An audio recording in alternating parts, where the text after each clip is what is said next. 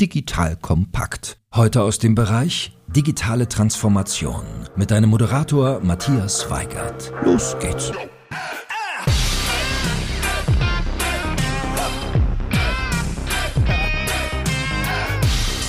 Hallo und herzlich willkommen zu einem neuen People First Podcast von Digital Kompakt. Mein Name ist Matthias Weigert und ich bin Geschäftsführer der Unternehmerschmiede. Die Unternehmerschmiede unterstützt Unternehmen dabei, digitale Innovationen erfolgreich umzusetzen, indem wir die richtigen Teams gewinnen und schmieden. Das heißt vor allem erfolgreich machen. Wenn dieses Thema auch für euch interessant ist, kommt gerne über LinkedIn direkt auf mich zu. In unserem Podcast People First geht es um das Thema Mensch in der digitalen Welt. Heute spreche ich wieder über ein spannendes Thema, das aktuell viel Aufmerksamkeit bekommt. Viele Unternehmen suchen nach Möglichkeiten, neben dem Kerngeschäft neue, innovative, teilweise digitale Produkt-Marktkombinationen zu finden, um auch zukünftig attraktiv aufgestellt zu sein. Dabei kooperieren sie auch mit sogenannten Corporate Venture Bildern, um deren Expertise zu nutzen, die traditionelle Unternehmen nicht an Bord haben. Genau über dieses Thema möchte ich heute mehr erfahren. Nach dieser Folge weißt du, wie traditionelle Unternehmen erfolgreich Startup-Geschäftsmodelle aufbauen, wie der Entstehungsweg eines erfolgreichen Ventures aussieht, welche Kompetenzen im Team benötigt werden und wie die Teams zusammenarbeiten, um nachhaltig erfolgreich zu sein. Zu Gast im Podcast heute ist Julia Kupke. Julia ist Chief Growth Officer bei Striber. Julia war davor unter anderem auch selber Gründerin und bringt viel Startup-Erfahrung mit. Heute baut sie mit ihrem Team Ventures auf und findet gleichzeitig für den Corporate Venture Builder Striber immer wieder auch neue Geschäftsmodelle. Herzlich willkommen, Julia. Vielen Dank für die Einladung. Julia, ich fange immer so ein bisschen an, dass ich meine Gäste bitte, einfach sich kurz vorzustellen. So, was sind die Lebenslampen? Ich formuliere immer so ein bisschen, was hat dich zu dem gemacht, was du heute bist? Wenn ich da ganz früh anfangen darf, so Schulzeit und, und Studium, würde ich sagen, das war eine andere Person. Ich war alles andere als eine leidenschaftliche Unternehmerin. Es war eher so Schule beenden, Studium muss halt gemacht werden irgendwo in der Nähe von der Heimat. Und dann hatte ich das Glück, zufällig Geld gebraucht zu haben und in einem kleinen Startup einen Nebenjob zu haben als Werkstudent Student und habe gemerkt, das macht Spaß. Und ja, habe dort wirklich eine Leidenschaft für mich entdeckt, zu sagen, man kann auch als kleiner, junger Mitarbeiter viel erreichen und hat die Möglichkeit, große Dinge anzupacken, Neues zu probieren. Und so bin ich gestartet in die Unternehmerwelt, bin dann in München geblieben, in einem Venture Builder bereits eingestiegen und habe dort die ersten E-Commerce-Startups mit aufgebaut, große Möglichkeiten, schon eigene Teams zu führen und Produkte auf den Markt zu bringen. Habe dann gesagt, so, das kannst du jetzt auch mal selber machen und habe dann eben selbst gegründet gegründet, mein erstes Unternehmen, das dann mit Exist und Co. über Wasser gehalten und die ersten Mitarbeiter eingestellt. War eine super Erfahrung, spannend, die ersten Mitarbeiter zu finden, wenn einen keiner kennt. Das Geschäftsmodell ist noch wackelig. Will der Endkunde das? Will der Investor das? Was machen wir überhaupt damit? Danach habe ich gesagt, jetzt nochmal in die harte Schule, in die Beratung, um nochmal die andere Seite kennenzulernen, zu sehen, wie arbeiten eigentlich große Unternehmen, was ist da möglich. Dort hat man gesehen, okay, die Julia, die hat ja schon gegründet, die können wir ja eigentlich direkt in so einem Bereich einsetzen. Julia Julia, du könntest doch bei unseren großen Kunden Innovationen reinbringen, Transformation, zu sehen, wie können wir den Start-up-Flair und dieses schnelle Arbeiten eigentlich in große Unternehmen bringen. Das war schön in der Theorie, in der Praxis hat es nicht funktioniert. Und das war der erste Punkt meiner Karriere, wo ich ein bisschen unglücklich war. Als ich gemerkt habe, okay, das ist etwas, da kann ich keinen Mehrwert liefern, es passiert nichts und das, es wird sich auch nichts verändern. Das war für mich persönlich ein Problem. Und dann äh, kam Striver im gleichen Moment auf mich zu, genau mit dieser Aussage, Innovation muss richtig gemacht werden. Transformation in dem Weg, wie es jetzt gemacht wird, funktioniert nicht. Da muss sich was ändern. Ja, Liebe auf den ersten Blick, würde ich sagen. Und bin dann eben bei, bei Alex und Jan mit eingestiegen bei Striber und da jetzt seit drei Jahren tätig. Jetzt gibt's ja immer so tolle Titel in Unternehmen. Jetzt habe ich verstanden, Chief Growth Officer. Was macht ein Chief Growth Officer? Das stimmt, so ein bisschen ein modernerer Name. Und bei uns sind Titel erstmal noch nichts wert. Äh, trotzdem hat man natürlich einen Titel. Bei mir teilt sich das in mehrere Bereiche auf. Zum einen Chief Growth Officer, wie der Name sagt, bin ich für das Growth Team verantwortlich. Ein Teil des Gründerteams, das bei den Kunden tätig ist. Eben wenn wir ein Startup aufbauen, ist ein Growth Marketeer an Bord. Das heißt, mein Team besteht aus mehreren Leuten, Leuten, die jeweils auf einem Projekt tätig sind. Neben dem Growth Team habe ich die Verantwortung für Marketing und PR innerhalb von Striber. Auch unsere Brand muss natürlich nach außen getragen werden und bei der richtigen Zielgruppe platziert werden. Die klassische Marketingarbeit. Und neben diesen beiden Bereichen zählt bei uns auch zu Growth das Team. Und deswegen bin ich auch für unser People-Bereich verantwortlich, wie wir unsere Mitarbeiter fördern, weiterentwickeln können und diese ganzen Strukturen bei uns aufsetzen. Ihr Lieben, hier ist Joel von Digital Kompakt und es gibt im Leben von Unternehmern und Unternehmerinnen ein paar Dinge, die nicht unbedingt Spaß machen, aber wichtig sind. Und eines dieser Dinge ist für viele sicher das Thema Buchhaltung. Uns raubt die Buchhaltung schon lange nicht mehr den letzten Nerv, weil wir mit unserem Partner Zefdesk ein super Tool dafür einsetzen. Pass auf, Zefdesk ist eine Buchhaltungssoftware für Selbstständige und KMUs, mit der du buchhalterisch zur Topkraft wirst. Du kannst Angebote, Rechnungen, Gutschriften schreiben, Belege erfassen, deine Einnahmenüberschussrechnung oder auch Gewinn- und Verlustrechnung erstellen und vieles mehr. Ich habe jetzt schon drei Buchhaltungstools durchgetestet und wir finden Zefdesk mit Abstand am besten. Für uns waren zwei der Entscheidungstreiber die wirklich gute Benutzeroberfläche und die Möglichkeit zu wiederkehrenden Rechnungen und ich bin mir sicher, dass du in den zahlreichen Features auch etwas für dich findest. Und Zefdesk macht dir dazu ein unmoralisches Angebot. Mit dem Code DK100, DK100 erhältst du 100% auf die ersten drei Monate. Dazu gehst du einfach auf die Weiterleitung digitalkompakt.de slash Buchhaltung und natürlich verlinke ich das auch in den Show Notes und alle Sponsoren findest du immer auch auf unserer Sponsorenseite Seite unter digitalkompakt.de/slash Sponsoren. Spannend. Und auf das Thema Growth kommen wir ja später nochmal konkreter. Jetzt ist Striber schon groß, aber noch nicht ganz so bekannt vielleicht. Kannst du Striber einmal kurz vorstellen? Wer seid ihr? Was macht ihr? Dass wir da so, so einen Eindruck haben. Wir beschäftigen uns mit Unternehmen, um diese zukunftsfähig zu machen. Was heißt jetzt zukunftsfähig? Unternehmen haben das Ziel, weiter zu wachsen und das eben auch außerhalb ihres Kerngeschäfts mit neuen Geschäftsmodellen. Und diese Geschäftsmodelle sollten auch nachhaltig sein und eben nachhaltig eigenen relevanten Wachstum und Umsatz generieren. Und das ist unsere Aufgabe, den Unternehmen dabei zu helfen, von der Strategie bis zur Umsetzung. Und wer sind jetzt diese Unternehmen? Natürlich sind das größere Unternehmen. Das ist ja natürlich ein langfristiges Investment. In der Regel sind das Unternehmen, die auch langfristig in die Zukunft schauen und planen und nicht, was ist die Gewinnausschüttung im nächsten Jahr, sondern wie sieht das in 5, 10, 15 Jahren aus. Oftmals dann auch familiengeführte Unternehmen, die natürlich ein langfristiges Ziel verfolgen. Gibt es so einen Lieblingskunden, wo du sagst, Größe, Mitarbeiter, Internationalitätsgrad, so genannten Sweet Spot, wo ihr sagt, so, ey, wenn wir uns einen Kunden bauen können, dann haben die so zwischen zwei und 3.000 Mitarbeiter, Umsatz irgendwie, oder gibt es sowas bei euch? Das wäre so ein Wunsch? Wir reden immer von Lieblingsteam, nicht Kunden. Sonst ist das immer, das, das Wort Kunde fällt relativ selten, weil, okay. wir, weil wir wie ein Team arbeiten. Lieblingsteam würde ich sagen, bislang gab es das noch nicht. Wir suchen unsere Kunden so aus, dass es auch nach nachhaltig für uns ist, dass es auch Sinn macht, was wir tun. Wir nehmen keine Projekte an, die in unseren Augen nicht funktionieren in der Zukunft. Das heißt, wenn wir ein Projekt starten, dann haben wir auch die Vision, dass da was Großes draus wird. Klar gibt es in der Umsetzung mal den einen oder anderen Kunden, mit dem es einfacher funktioniert, weil weniger Stakeholder involviert sind, schnellere Prozesse. Das macht es natürlich ein bisschen einfacher. Wenn man da ins Detail schaut, wie wir zusammenarbeiten, macht das am Ende gar nicht so viel aus. Und industriespezifisch sind wir nicht unterwegs. Wir sind die Methodenexperten Experten. Das kann man auf jede Industrie anwenden. Deswegen würde ich sagen, haben wir nicht wirklich den perfekten Kunden. Magst du verraten, wie viele Mitarbeiterinnen und Mitarbeiter im Team sind? So ein paar Zahlen vielleicht auch zu euch, wo ihr überall Offices habt, ähm, so ein Eindruck.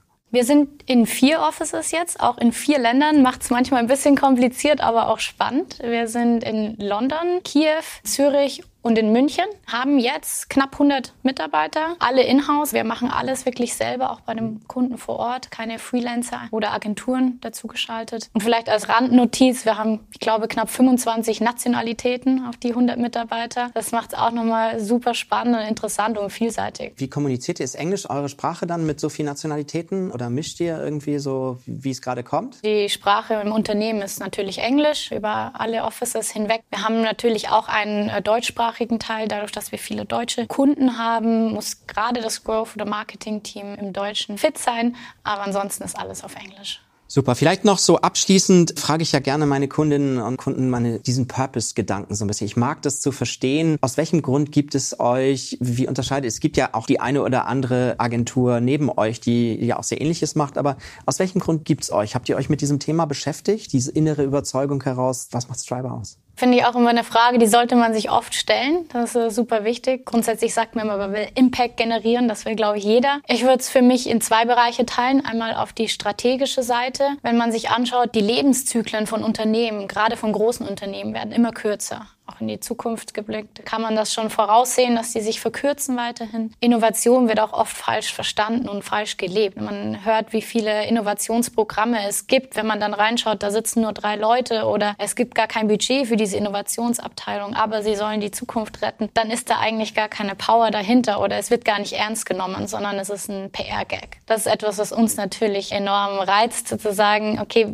ihr wollt auf der einen Seite euer Unternehmen retten oder weiterentwickeln, wachsen, aber auf der anderen Seite wollt ihr kein Geld hineinstecken. Natürlich gibt es auch viele Kunden, mit denen wir arbeiten, die schon einen Ansatz gefunden haben, der in die richtige Richtung geht, die aber einfach nicht wissen, wie. Und da kommt der operative Aspekt dazu, dass ich sage, uns ist es einfach nur wichtig, Produkte zu bauen, die die Kunden lieben und nutzen. Am besten sollte jeder irgendwann ein Produkt in der Hand haben, das mal auf unseren Mist gewachsen ist. Und das ist uns super wichtig, einfach diesen Purpose auch in der Produktentwicklung zu sehen. Und da können wir Unternehmen einfach helfen, weil wir das tagtäglich machen. Ganz spannend auch nochmal da so die Differenzierung, wobei ihr euch natürlich auch immer als Team mit dem Kunden versteht. So hattest du das ja auch gesagt. Also so, dass es nicht nur rein auf euch applizierbar ist, sondern eben auch auf die Zusammenarbeit mit euren Teams wie ich es jetzt gelernt habe. Lass uns so ein bisschen schauen. Corporate Venture Building. Was ist das eigentlich? Oder was ist es auch nicht? Ich glaube, den Begriff gibt es wahrscheinlich länger als Driver. Das ist auch so ein Thema, das uns lang beschäftigt hat. Wollen wir als Company Builder wahrgenommen werden oder nicht? Wir wollen uns schon ein bisschen abgrenzen davon. Grundsätzlich ein Company Builder baut Unternehmen auf. Und jetzt das Corporate Venture Building. Ich baue Unternehmen für einen Corporate auf, kann natürlich auch von dem Corporate selber gebaut werden, das Unternehmen. Aber es geht eben darum, dass man Geschäftsmodelle außerhalb des Kerngeschäfts für einen Kunden aufbaut oder mit dem Kunden aufbaut. Wo wir uns unterscheiden möchten oder das auch tun, ist, dass wir keine Einzelprojekte für einen Kunden bauen. Wenn der Kunde eine Idee hat und sagt, Mensch, ich hätte jetzt gern einen Online-Shop für Landmaschinen, weil das passt gerade gut zu uns, dann sucht er sich eine Beratung oder eine Agentur, die das für ihn umsetzt.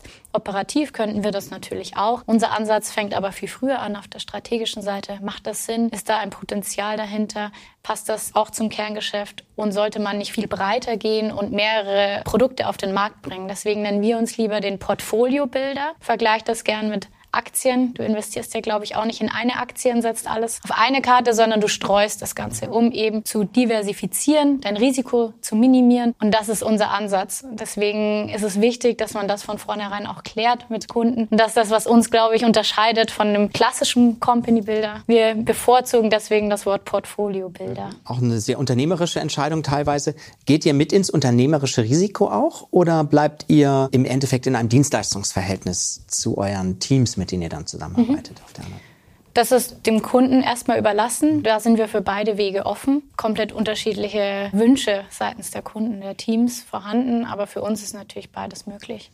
Okay, das heißt also, ihr seid da nicht in, in irgendeiner Form eingegrenzt oder sowas, sondern. Und das andere, was mich interessieren würde, ist, jetzt hast du sehr viel über den strategischen Teil gesprochen. Ich erlebe in meinen Projekten auch immer wieder den Weg, so dass du natürlich auch eine Werkbank brauchst, dann um die digitalen Produkte auch entwickeln zu können. Inwiefern habt ihr da auch die einzelnen Gewerke sozusagen in der Organisation oder, oder bedient ihr euch dann wieder eurem Netzwerk? Genau, also das ist alles in-house bei uns. Das kann man aufteilen in vier bis fünf Teammitglieder in der Regel. Wir haben zum einen den Venture Architect, der ist von Anfang an dabei. Das ist wieder CEO, kümmert sich um das Business Model, die ganzen Zahlen dahinter, manchmal auch Operations. Das heißt, der muss die Idee am Anfang validieren und auch bis zur Ausgründung begleiten und auch das Team zusammenhalten. Hat auch eine Art Projektleitungsrolle. Dann dabei ist der Growth Marketeer, das ist eben mein Team. Die wiederum sind dafür zuständig, das Kundenfeedback Feedback einzusammeln, von Problem zu Solution-Interviews, Produkte zu vertesten und am Ende natürlich auch eine Go-to-Market-Strategie mit aufzusetzen. Jetzt kommt es dann darauf an, wie technisch das Produkt ist, wie viel Produktowner wir draufsetzen, Techies im Background. Also das ist immer ein bisschen von dem Produkt abhängig. Wenn wir eine Landingpage oder einen E-Commerce-Shop bauen, dann kann das ja heutzutage gefühlt der Growth-Marketeer lösen mit ein bisschen Product Support. Aber wenn es ein bisschen komplexer in App-Entwicklung geht, dann ist da natürlich ein größeres Team dahinter plus Design, UX, die da da das Ganze auch mit begleiten. Also das Team ist zwischen zwei und drei bis zu fünf, sechs Personen groß und die sind dann die Zeit wirklich in einem Raum an diesem Thema beschäftigt. Hast du so ein konkretes Beispiel vielleicht mal, wo du teilen kannst, wie ihr, wie ihr da vorgegangen seid? Vielleicht auch so, wenn du von Impact sprichst, so was das erzeugt hat, vielleicht schon in der ersten Phase. Einfach so ein Eindruck, was so eure typischen Formate sind, in denen ihr arbeitet. Ein gutes Beispiel, das wir für Migro in der Schweiz aufgebaut haben, eine sehr große Supermarktkette in der Schweiz, eine eigene Innovationsabteilung, Sparrow Ventures heißen die, die in der Schweiz tätig sind, mittlerweile auch ein großes Team haben, die wir am Anfang aufgesetzt haben und die ersten Ideen validiert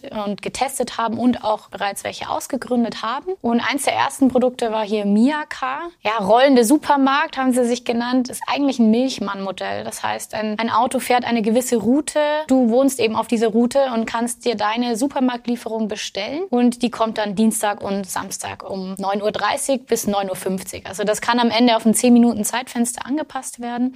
Da gab es mehrere Signale von anderen Märkten, haben wir gesagt, das schauen wir uns für die Schweiz an. Und du hast eine große Herausforderung. Wie kriegst du das denn eigentlich profitabel? Dass diese Route sich auch rechnet. Man kennt das ja von Amazon und Co., diese Lieferungen. Man bestellt, eine Stunde später ist es da. Profitabel ist es nicht. Aber das war unsere Challenge. Wie kriegen wir das profitabel? Und dafür haben wir eben das Team zusammengesetzt. Auf der einen Seite Logistik, Operations. Wir brauchen ein Lager. Wir brauchen eine App für die Fahrer, für den Kunden, für das Lager, um die Sachen in die Pakete zu packen. Und wir brauchen Marketing, dass wir lokal das Produkt so auf den Markt bringen, dass wir auf einer Route auch genügend Kunden haben. Das ist natürlich ein Ziel pro Stunde, wie viele Kunden mit welchen Umsätzen kann ich eigentlich beliefern. Da hatten wir natürlich unsere festen KPIs, um das Ganze auch auszugründen am Ende. Ja, und die haben wir erreicht und das Ganze am Ende auch ausgegründet. Und das hat, glaube ich, dreieinhalb Monate nur gedauert, bis das Ganze live war mit eigenen Elektrofahrzeugen, Lieferkette, Lager, Pickern haben wir die genannt, die die Sachen geholt haben aus den Lagern, zum Kunden gebracht haben mit einer super Zufriedenheit. Das ging natürlich super schnell und ist dann ausgegründet worden und recht erfolgreich in der Schweiz.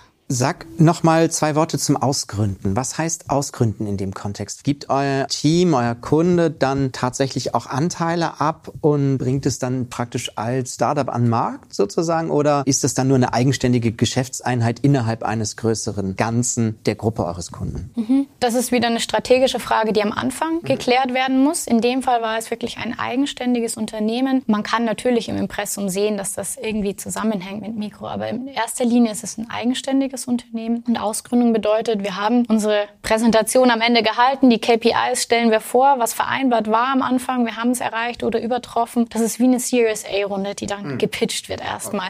Und der Investor ist dann eben der Kunde. Natürlich kann der sich auch externe Investoren mit reinholen, aber unsere Kunden sind ja doch recht groß. Und das ist ja der Vorteil, dass sie dann auch der alleinige Investor sind und das Ganze sehr schnell skalieren können. Das ist natürlich ein super Vorteil gegenüber klassischen Startups. Kennt man, das dauert ja doch ein bisschen länger, bis man Geld eingesammelt hat. Also das geht dann ruckzuck. Und in dem Fall ja, ein eigenständiges Unternehmen gehört nur dem Kunden. Und mhm. wir sind in dem Fall noch tätig, indem wir die Übergabe ermöglichen und auch das Gründerteam mit suchen. Weil das ist natürlich unsere Expertise. Das ist ja nicht unbedingt eine Stärke eines Konzerns, ein Gründerteam zu finden. Da haben wir natürlich die Erfahrung und das Netzwerk und können auch die eigenen Leute potenziell mit ins Gründerteam stecken. Da sind wir auch stolz drauf, wenn unsere Leute dann in ein, so ein gutes Unternehmen gehen. Das heißt, so ein Venture-Architekt oder eine Venture-Architektin wäre wäre eine potenzielle Co-Founder-Rolle äh, oder zukünftige Co-Founder-Rolle, um sich dann auch persönlich weiterzuentwickeln, wenn das Ganze erfolgreich ist.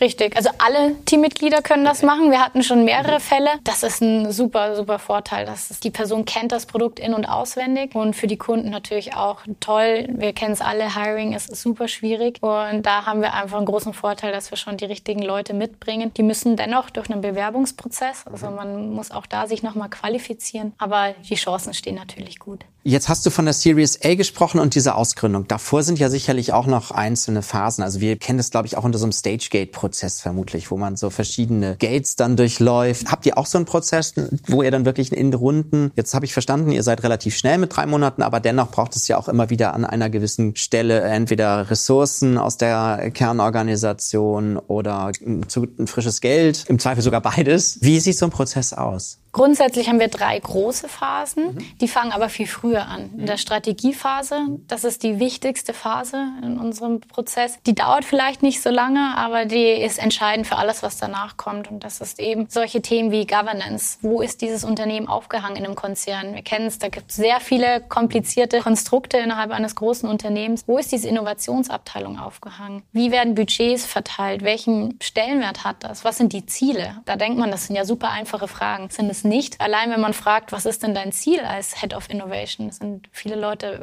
in dem Moment erstmal blank, weil es wird einfach mal gestartet, aber es ist noch nicht definiert, welchen Impact soll eigentlich diese Abteilung äh, generieren und ist das realistisch. So diese Phase ist super wichtig, auch Themenfelder zu definieren, welche Verticals, welche Industrien sind spannend, wo macht es Sinn reinzugehen. Und dann kommen wir in die zweite Phase und das ist dann die operative Phase, wo es natürlich wieder Zwischenschritte gibt. Man redet nicht nur an Tag eins und dann zur Ausgründung, sondern natürlich gibt es dazwischen auch Schritte. Es geht um den Businessplan, die UX, um, um den Marketingplan. Also diese Steps werden einzeln abgeprüft oder vorgestellt. Es ist ja immer noch ein Gründerteam, das, das uns einfach regelmäßig updaten sollte und auch nach ja, Feedback fragt, dann geht es wieder nächste Stufe. Und sobald ein Signal zeigt, dass es keinen Sinn macht, hier weiterzumachen, dann wird auch gestoppt. Also wenn wir zu viele Hypothesen haben, die widerlegt werden, dann müssen wir auch knallhart sein und dann äh, ja, wird das Baby, das gerade in den Kindergarten kam, ähm, aber auch wieder zurückgeschickt. Und das ist natürlich manchmal auch hart, aber dann geht es auch weiter mit neuen Themen. Deswegen können wir auch so schnell sein, dass wir nicht unnötig etwas in die Länge ziehen. Also so dieses Pivotieren dann nochmal, also auch wieder zurückzukehren, so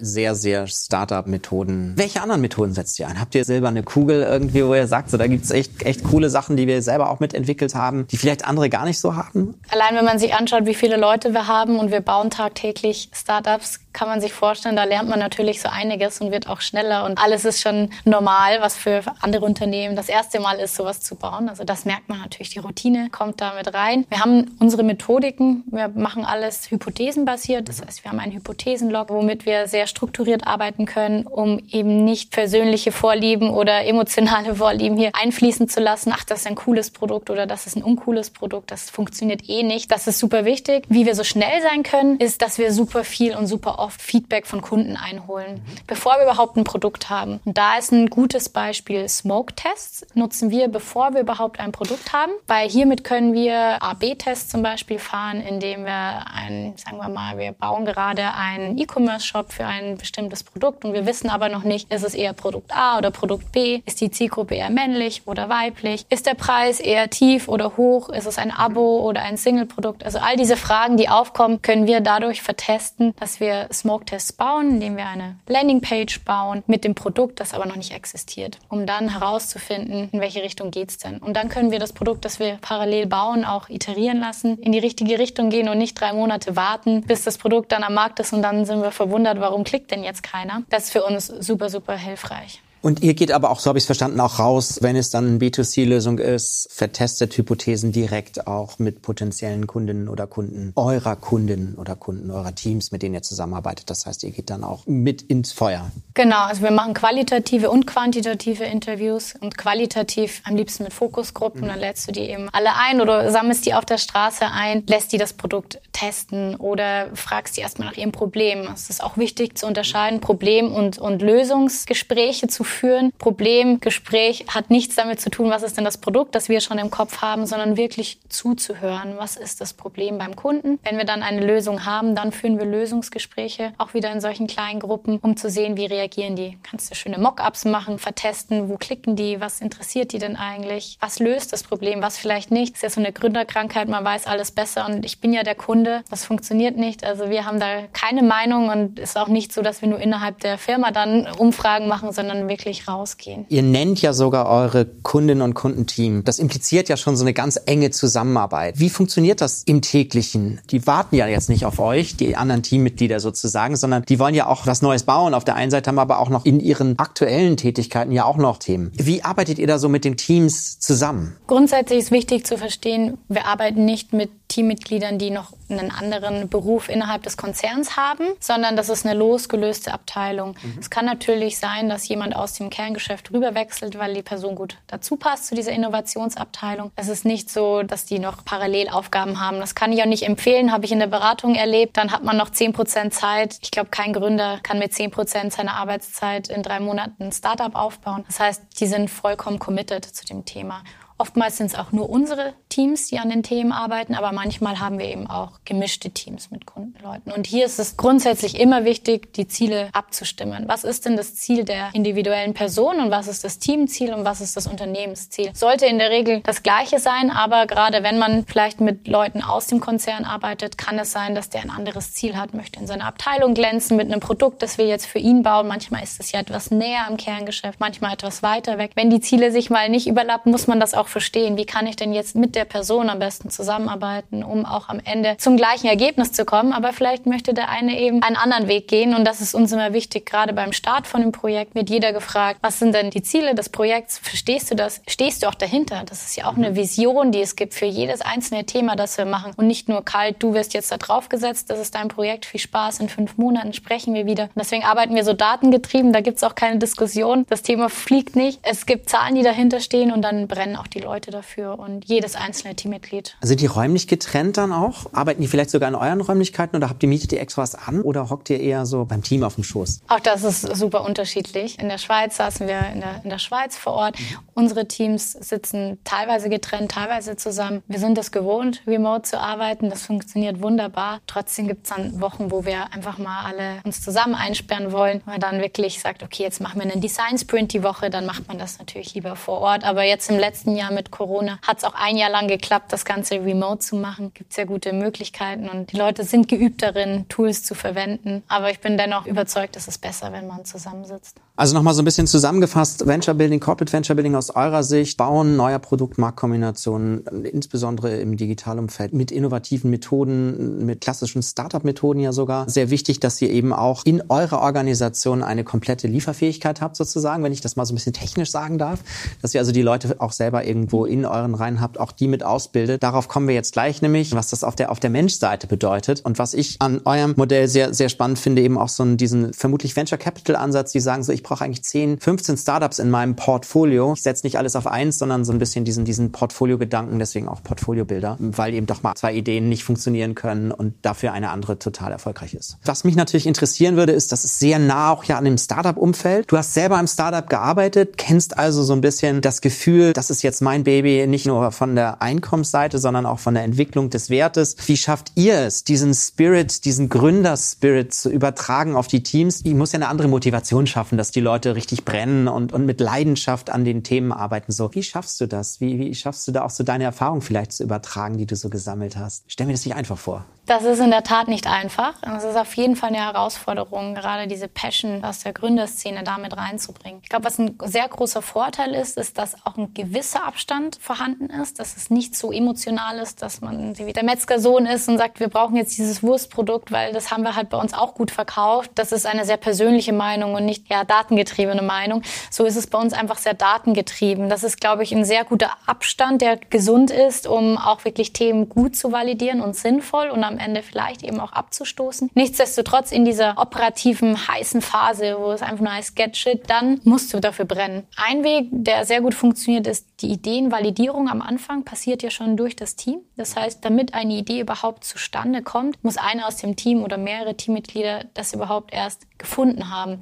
Das heißt, die kommen ja schon auf uns zu. Wir haben hier die, die Idee anhand der Daten gefunden und die pitchen das ja schon in der ersten Runde. Und dann hast du die ja eigentlich schon eingeholt. Sie ownen das Thema und wollen das ja auch weitertreiben zur nächsten Stage und arbeiten daran und wollen das wieder belegen. Passt das? Können wir so weitermachen? Also da ist dann schon diese Gruppendynamik vorhanden. Es kann natürlich, wenn, wenn wir Glück haben oder Unglück, man kann es beides nennen, so weit kommen, dass ein Teammitglied recht früh schon entscheidet, Mensch, wenn das funktioniert, möchte ich da auch mit rausgehen. Dann brennen die natürlich noch mal mehr dafür. Das bringt die Teamdynamik natürlich nochmal auf ein anderes Level, aber auch generell in, in, der alltäglichen Zusammenarbeit. Wir sind wirklich nur strategischer Partner auf C-Level-Ebene. Wir sagen denen nicht, das Logo machst du lieber grün oder jetzt probiert doch mal den Channel oder mach doch mal so eine Landingpage. Am Ende müssen die Teams entscheiden, was sie machen, wie sie es machen und am Ende dafür gerade stehen. Und ich glaube, das bringt einen enormen Vibe in, in das Team hinein, dass sie wirklich verantwortlich sind dafür und uns zeigen, was möglich ist und nicht wir ihnen sagen, was zu tun ist. Und das ist ein sehr dünner Grad zwischen Freiraum und Methodik, die wir dennoch brauchen und ja auch als Hebel nutzen, um so schnell zu sein. Und wenn du jetzt nochmal auch bei euch in die Organisation schaust, kann ich mir vorstellen, dass auch das schwierig ist. Auf der einen Seite so diesen Gründerinnen, Gründerspirit immer wieder auch zu versprühen in den Projekten, die ihr startet, aber auf der anderen Seite ja auch nicht wirklich das als eigenes Startup sozusagen zu fühlen im Sinne von, dass es jetzt meins sozusagen als auch als Eigentümerin oder Eigentümer, auch wenn ich nur einen kleinen Teil davon habe, aber wie schafft ihr das auch innerhalb eurer Organisation mhm. bei Striber, diese Menschen zu finden, die dann auch das mit Leidenschaft und, und Passion umsetzen? Ich äh, vergleiche es immer gerne mit einem Kind, äh, das man nach dem Kindergarten abgeben muss. Danach ist es weg.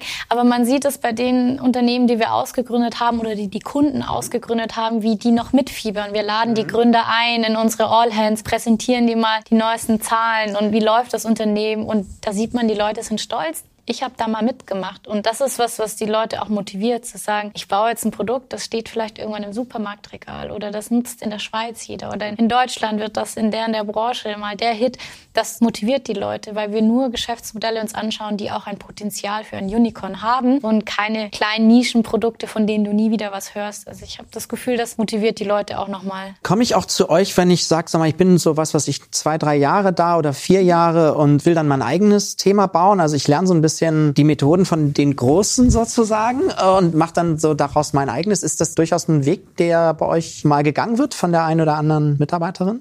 Auf jeden Fall. Also klar, als Geschäftsführung möchte man die Leute immer halten, solange es geht, wenn es Sinn macht. Aber ich kann es nur jedem empfehlen. Schneller kann man es nicht lernen und die Fehler schon von anderen sehen und Learnings ziehen. Man sitzt ja auch nicht nur in seinem Team, sondern man sieht, was die anderen Teams machen. Du kannst in ein, zwei Jahren fünf bis zehn verschiedene Geschäftsmodelle angesehen haben und vertestet haben. Eine super Chance, bevor man dann selber gründet. Also auf jeden Fall ist eine kleine Schule oder Werkstatt für das ganze Unternehmertum. Super. Also auch da nochmal so ein bisschen auch Community Building. Die sind natürlich dann auch in eurer erweiterten Community, gerade wenn es dann darum geht, auch nochmal irgendwo Expertise vermutlich einzuholen. Wie schafft ihr es bei euch, auch wenn ihr diese immense Workload habt, immer wieder auch die Teams nochmal weiterzubilden? Wie gebt ihr Erfahrungen weiter, die vielleicht auch Personen auf anderen Projekten schon gesammelt haben, an die Teams, die gerade aktuell auf so einem Thema arbeiten? Das ist ja auch so eine der, der silbernen Kugeln wieder, gerade in diesem schnell wachsenden Feld, wo es immer wieder neue Themen gibt. Was sind so deine Erfahrungen, die du da, du bist ja auch für das Thema mitverantwortlich, so Bildung,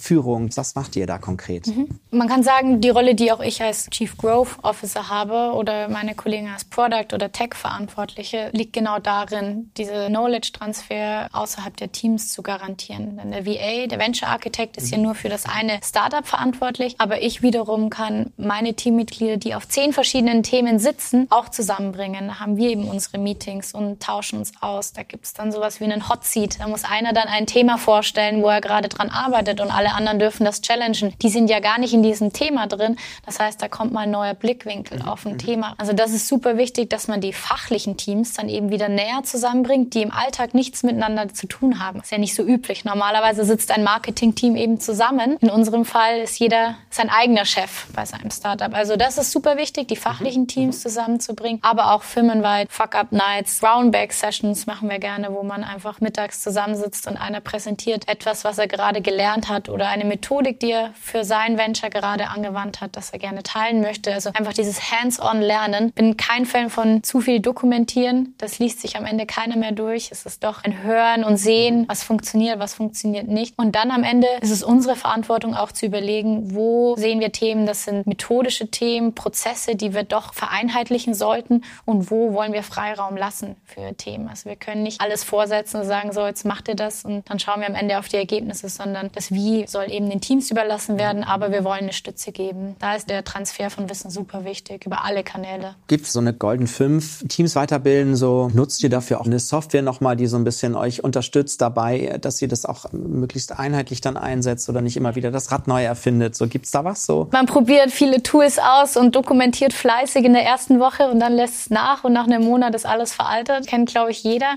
Wir haben jetzt den Schritt gewagt, tatsächlich gewechselt zu Notion. Bin ein super Fan davon, weil alles sehr datenbasiert aufgebaut ist auf Datenbankenlogiken. Dadurch kann es in der Regel nicht veralten. Da sind unsere Informationen über Mitarbeiter und Projekte zusammengeführt. Dann kannst du auch dahinter die ganzen Learnings und Wissenstransfere mhm. legen und eben nicht eine hundertste Seite auf einem anderen Wiki, die nie jemand wieder finden wird. Also das ist super wichtig, diese Team und, und Wissen und Projektarbeit und Austausch, Taskmanagement einfach möglichst nah aneinander zu bringen, dass es auch genutzt wird. Und es gibt für alles gute Tools, aber wenn ich fünf oder sechs verschiedene Tools habe, werde ich nicht alles jeden Tag öffnen und, und wirklich mir zu Herzen nehmen. Das ist super wichtig. Wie vorhin gesagt, ich finde es wichtig, nicht zu viel zu dokumentieren. Wir nutzen viel Video, Live-Sessions, um die Zuhörer oder Zuschauer auch irgendwie am Leben zu halten und nicht wieder zehn Seiten in einem Dokument niederzuschreiben, finde ich enorm wichtig. Video finde ich ja persönlich auch spannend, weil es einfach bewegtes Bild nochmal mehr Emotionen auch festhält, so in der Dokumentation. Wie setzt ihr das ein? Das würde mich natürlich direkt interessieren. Habt ihr einen eigenen YouTube-Channel? Was macht ihr? YouTube-Channel nutzen wir noch nicht so. Also es ist wirklich sehr, sehr intern, aber wir wollen auch hier ein bisschen stärker nach außen auftreten. Wir hatten jetzt vor kurzem erst ein Event gemacht mit Burda, wo wir ja über unsere Schultern schauen lassen haben. Da konnte man zuschauen in einem Video, wie funktioniert das eigentlich? Wie macht man einen Smoke-Test? Wie mache ich einen Mock-up? Wie baue ich das denn eigentlich? Und auch da haben wir Videos von den Teammitgliedern machen lassen, die einfach mehr erklären, was ist ein Smoke Test in einer Minute oder was mache ich als UX-Designer eigentlich auf einem Projekt. Das ist erstmal banal für unsere Teammitglieder, aber für die Außenwelt doch irgendwie noch ein bisschen fremder. Und das hilft denen enorm, um ein bisschen eine Nähe zu bekommen zu dem Thema. Und das kann man zu jedem Thema machen, diese Fragen stellen, das einfach in einem kurzen Video aufnehmen. Da muss man sich auch keine Gedanken machen, habe ich das gut geschrieben, passt das Format, jetzt brauche ich noch ein Design-Element dahinter. Das dauert dann wieder Wochen. Aber wenn ich mein Teammitglied schnell eine Frage stelle und das aufzeichne. Hat er gar Toll. nicht drüber und, äh, nachgedacht.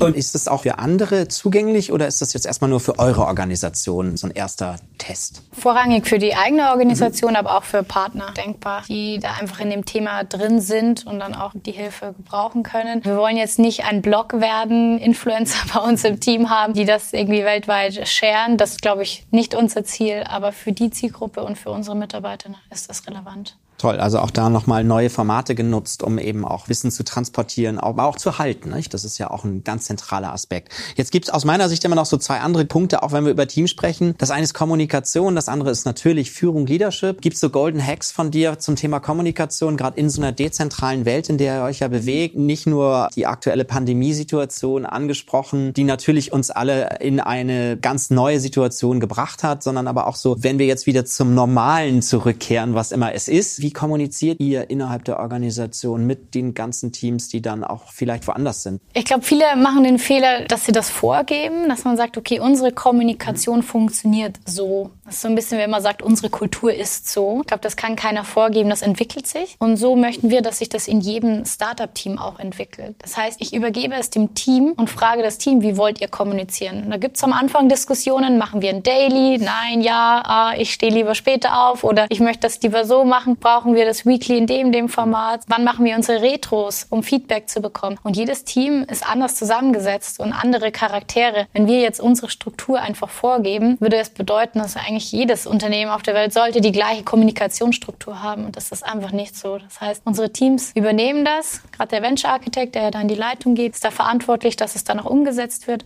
Aber das Team muss sich finden. Vielleicht am Anfang ein Daily, später nicht mehr. Auf Unternehmensebene sind wir natürlich dann das Startup und müssen uns überlegen, was ist ist das richtige Format. Natürlich, die All-Hands sind jetzt ein bisschen häufiger. Bei Remote möchte jeder öfter geupdatet werden, weil es gibt keine Kaffeeküche. Also da müssen wir uns natürlich anpassen. Brownback-Sessions, in welchen Formaten machen wir das? Das ist aber auch etwas, was sich immer wieder anpasst und wir nicht sehr starr sind. Ich erlebe im Moment so ein bisschen diese Remote-Kommunikation, die ist extrem kopfgetrieben. So. Und ich finde immer, Kopf und Herz muss so ein bisschen zusammengehen. Und du hast es eben angesprochen, die Kaffeemaschine unten, die hilft uns ja auch so ein bisschen mal abseits der Piste zu sprechen. Einfach nur mal ein bisschen privat privat zu quatschen oder mal einen Witz zu erzählen. Ich finde, das geht so durch die Remote-Sachen viel verloren. Habt ihr so Austausche auch, die so gar nicht das Fachliche, so den Kopf anstrengen, sondern eher emotionaler sind? Also wir haben einmal Coffee Break Rooms über Slack gemanagt. Da kann man einfach virtuell mit jemandem einen Kaffee trinken und wird zugelost. Finde ich super angenehm, weil man hat doch immer mit den gleichen Leuten zu tun und so kann man mal den Austausch mit anderen Mitarbeitern ermöglichen. Und ansonsten ist es unseren Managern überlassen, das zu fördern innerhalb der Teams. Tickt jedes Team anders. Ich habe auch verschiedene verschiedene Teams und das eine Team ist vielleicht lauter, das andere leiser, eher introvert, wollen vielleicht gar nicht jetzt jeden Abend ein Feierabendbier virtuell trinken und die anderen schreien vielleicht danach. Da muss man ja auch sehr sensibel sein und darauf eingehen können, was die eigentlich wollen. Und ja, da gibt's auch viele Möglichkeiten von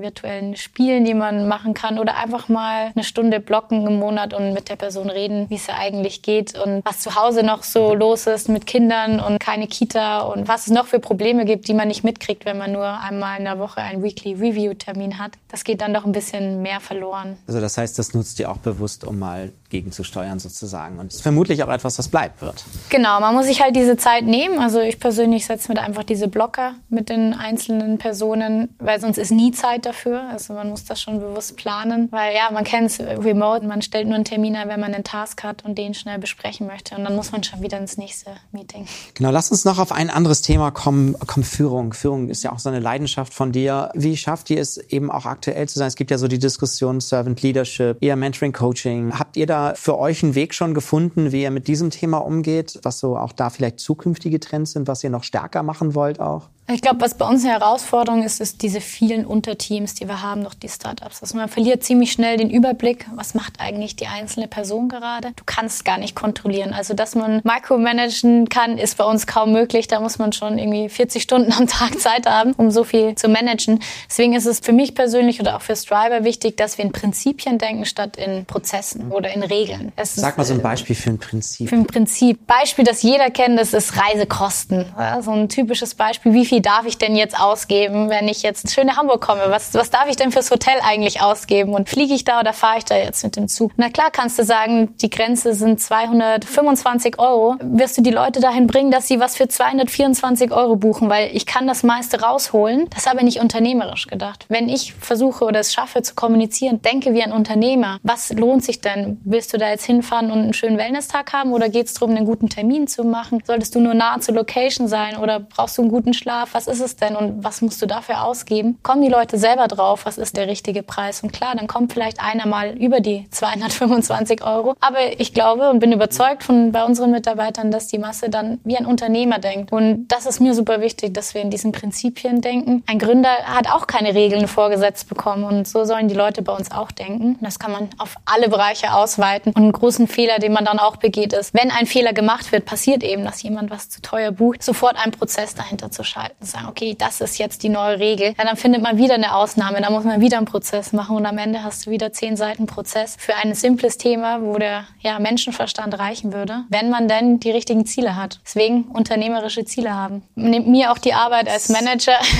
Sachen zu diskutieren, die nicht diskutiert werden müssten, sondern dass meine Leute mit Themen auf mich zu kommen. Lass uns noch so ein bisschen in die Zukunft gucken. Was ist die Erfolgsgeschichte, wenn wir in fünf Jahren sind, die du gerne lesen möchtest? Wo seid ihr als Organisation, als Striber in der Zukunft? Was habt ihr euch vorgenommen? Wollt ihr euch nochmal in einen anderen Bereich vorwagen? Auf oder? jeden Fall weiter wachsen. Ich meine, wir sind jetzt schon gut gewachsen, aber da ist noch Luft nach oben, um einfach auch eine gewisse Größe zu haben, um auch flexibel zu sein, was die Projekte betrifft, mehr spannende Leute zu finden, die unsere Reise begleiten wollen. In den nächsten fünf Jahren sollte man auch die ersten Corporate Unicorns auf dem Markt sehen. Das wäre natürlich cool zu sagen, da waren wir dabei ganz am Anfang. Das macht ja auch die Mitarbeiter stolz. Das mhm. fände ich schon super, wenn man auf verschiedenen Märkten Produkte von uns sieht. Super. Da muss man ja sagen, dass viele eurer Teams, mit denen ihr zusammenarbeitet, ja auch das zwar gerne tun, aber nicht unbedingt ins Schaufenster stellen, dass sie jetzt mit euch zusammengearbeitet haben, sondern eher dann sich selber ins Schaufenster stellen. Also insofern da auch sehr genau. aufmerksam sein, wo sich so eure Unicorns Das entwickeln. wissen dann nur wir selbst, ja. Abschließend frage ich immer noch so, so ein paar persönliche Dinge. Also wie hältst du dich digital? Wie bleibst du so am Zeitgeist des Digitalen? Wie kriegst du so immer wieder raus, wo so die nächsten Themen sind? So, gibt's da was? So gibt's da Hacks? Ich würde sagen, mein Hack ist das Team. Wir haben einfach einen super Austausch über Slack. Wir haben verschiedene Channels zu Industrien, zu Fachbereichen und dann gehst du halt in die Channels rein, die dich interessieren. Und ja, bei 100 Leuten, jeder liest irgendwelche Artikel jeden Tag und teilt die relevantesten mit ein paar Facts. Dann hat man schon wieder ein Update bekommen. Ich weiß gar nicht, wann ich das letzte Mal selber dann danach suchen musste. Ich gehe einfach in Slack ran und öffne dann die Themen, die mich interessieren, wo ich auch weiß, die Person liest ähnliche Dinge wie ich. Da kann ich mal reingucken. Das hilft mir enorm, einfach durch das Team fit zu bleiben. Jeder hat verschiedene Themenbereiche, in die er gerade reinschnuppert und teilt dann was, Julia, ich habe hier ein cooles Tool gefunden, das kann genau das, was ich gerade fürs Projekt brauche und schon habe ich auch das Wissen wieder bekommen. Okay, total nachvollziehbar, so wie du das auch beschreibst. Bist du eher so ein Typ, der ausprobiert oder guckst du dir eher Dinge an? Ah, ein bisschen beides, aber ich muss sagen, ich probiere schon gerne aus. Ich bin schon auch ein Fan von Strukturen und Prozessen, wo es Sinn macht. Probiere ich dann einfach im Privaten aus oder für mich selber. Mit Notion zum Beispiel so probiere ich es halt selber mal aus. Funktioniert das in der privaten Lebenssituation? Wie strukturiere ich meine Aufgaben? Funktioniert gut. Warum nicht auch für Striver? Mit vielen Themen einfach, dass ich selber im Kleinen probiere, auch mit meinem Team. Die sind auch oft die Versuchskaninchen. Manchmal mögen sie es, manchmal nicht. Und dann wird das eben ausgerollt aufs ganze Unternehmen. Also wir sind da auch bei uns wie ein MVP oder ein Smoke-Test und probieren Dinge super schnell aus, als dass wir da nur zugucken, wie es andere machen. Sehr schön. Und jetzt abschließend, wenn Einzelne noch mit dir in Kontakt treten möchten, der Hörerinnen oder Hörer, was ist so ein guter Weg? Wie können sie mit dir nochmal weitere Themen vertiefen? Am besten immer LinkedIn. Also sagen, das ist der einzige Channel, wo ich jeden Tag reinschaue. Man kriegt aber auch viele Nachrichten. Also entweder müssen die Nachrichten schon so sein, dass ich gerne mit der Person darüber spreche oder auch ein netter Hack.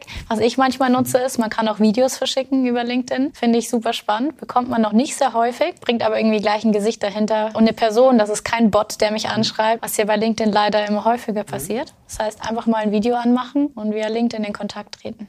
Sehr schön, Julia. Vielen, vielen Dank für die spannenden Eindrücke in Striber und in eure Welt. Sehr, sehr interessant. Also vielen Dank für deine Zeit. Gerne, hat mich gefreut.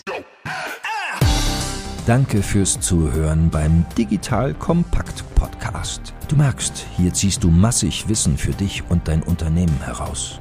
Wenn du mit uns noch erfolgreicher werden möchtest, abonniere uns auf den gängigen Podcast-Plattformen. Und hey, je größer wir werden, desto mehr Menschen können wir helfen. Also erzähl doch auch deinen Kolleginnen und Kollegen von uns. Bis zum nächsten Mal.